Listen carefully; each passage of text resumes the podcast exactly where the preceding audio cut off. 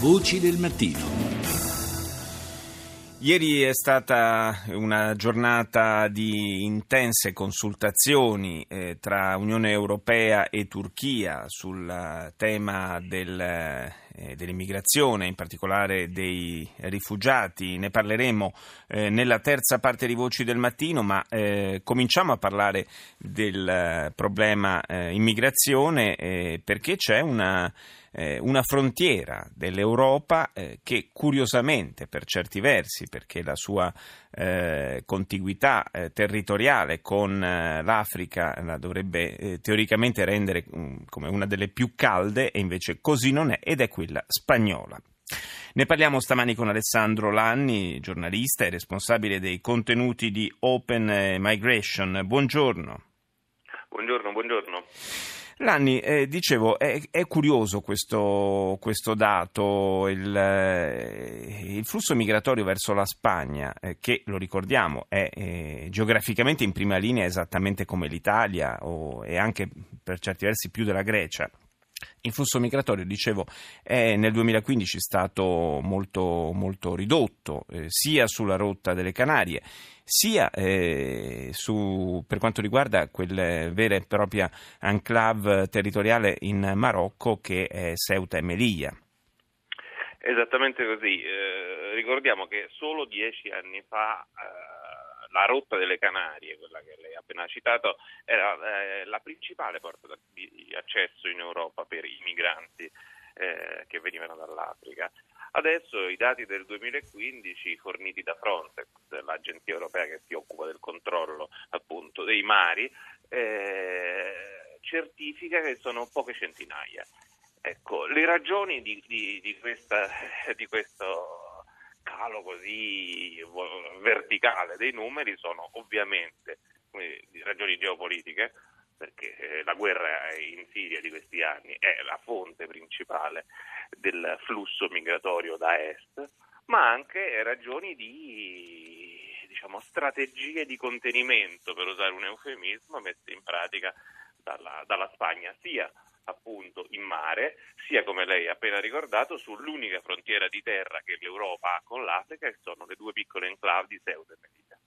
Ecco, e come, come, ha fatto la Spagna a rendere quasi impenetrabile, impermeabile la, la sua frontiera in, in, questa situazione? Perché è vero che eh, chiaramente il, il grosso della, del flusso di eh, migranti, anzi più correttamente di profughi dal, dalla Siria, dall'Iraq, eh, ha scelto per ovvie ragioni altre, eh, altre strade. Mm, però è anche vero che c'è una consistente percentuale di migranti economici che ancora arriva dall'Africa.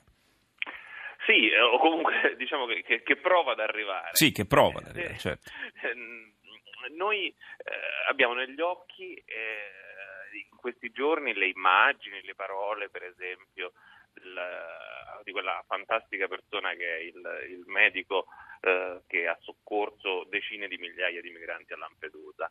Beh, eh, se eh, guardiamo come, gestita, come sono gestite le frontiere, i confini di Ceuta e Melilla, abbiamo un'immagine completamente diversa. Sono eh, due fortezze, fortezze inespugnabili, circondate da diversi eh, muri, sia costruiti da parte marocchina sia da parte spagnola, che praticamente rendono impossibile eh, l'accesso eh, l'eccezionale lavoro che stanno facendo le popolazioni eh, a Lesbo e Lampedusa è completamente diverso dalla militarizzazione del territorio marocchino intorno a Ceuta e a Melilla.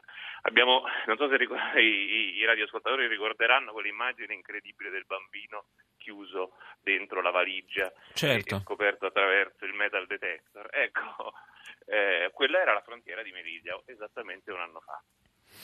E per quanto riguarda invece la, la frontiera marittima, perché eh, diciamo mh, rendere una fortezza inespugnabile per, per i migranti eh, Ceuta e Melilla è una cosa, eh, ma eh, il mare non si, può, non si, può, circondare, non si possono costruire muri e, e lì la Spagna come ha fatto a, a frenare il flusso migratorio?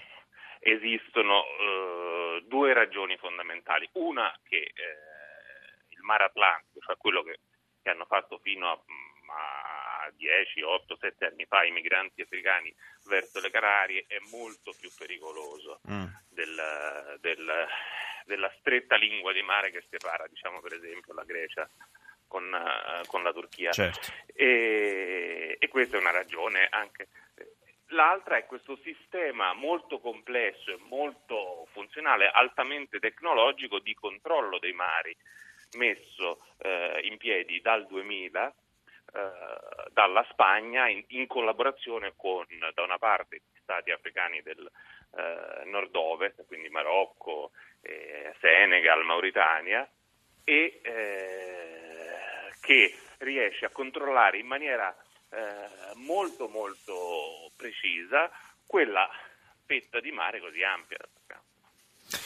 Quindi sì, un, eh, un, controllo molto capillare che, che è riuscito a, a limitare in, in, questi ultimi mesi e per tutto il 2015 eh, l'accesso, lo ricordiamo, sono eh, numeri che, che, lasciano anche abbastanza interdetti perché a fronte di eh, quanti sono stati nel 2015 oltre un milione gli arrivi in Europa, insomma sono state invece poche migliaia in Spagna, quindi eh, da un certo punto di vista non si può eh, dire che il, il sistema non abbia, non abbia funzionato, ecco, diciamo così. Sì, da, dal loro punto di vista, dal punto di vista di una politica appunto di eh, chiusura, certamente ha funzionato. Se eh, per dare eh, un paio di numeri, eh, perché quelli su cui lavora Open Migration, sì.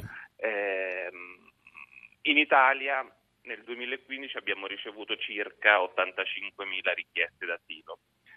Mediamente l'Italia ne eh, accoglie, eh, secondo le varie forme di protezione internazionale riconosciute, la metà.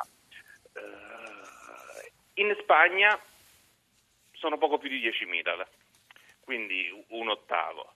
E la cosa interessante è che le nazionalità alle quali viene riconosciuto asilo politico sono praticamente esclusivamente siriani, ed ucraini, quindi nessuna, nessun paese africano. Ah, ecco che è davvero curioso considerando appunto che come lei giustamente ricordava Ceuta e Melilla sono l'unica eh, frontiera fisica dell'Europa con l'Africa, quindi eh, questo è un dato ancora più eh, eclatante, possiamo dire così. Grazie, grazie ad Alessandro Lanni, responsabile dei contenuti di Open Migration, per essere stato nostro ospite stamani. Ora la linea va al GR1 delle 6.30 condotto da Luca Conti. Voci del mattino, torna fra qualche minuto.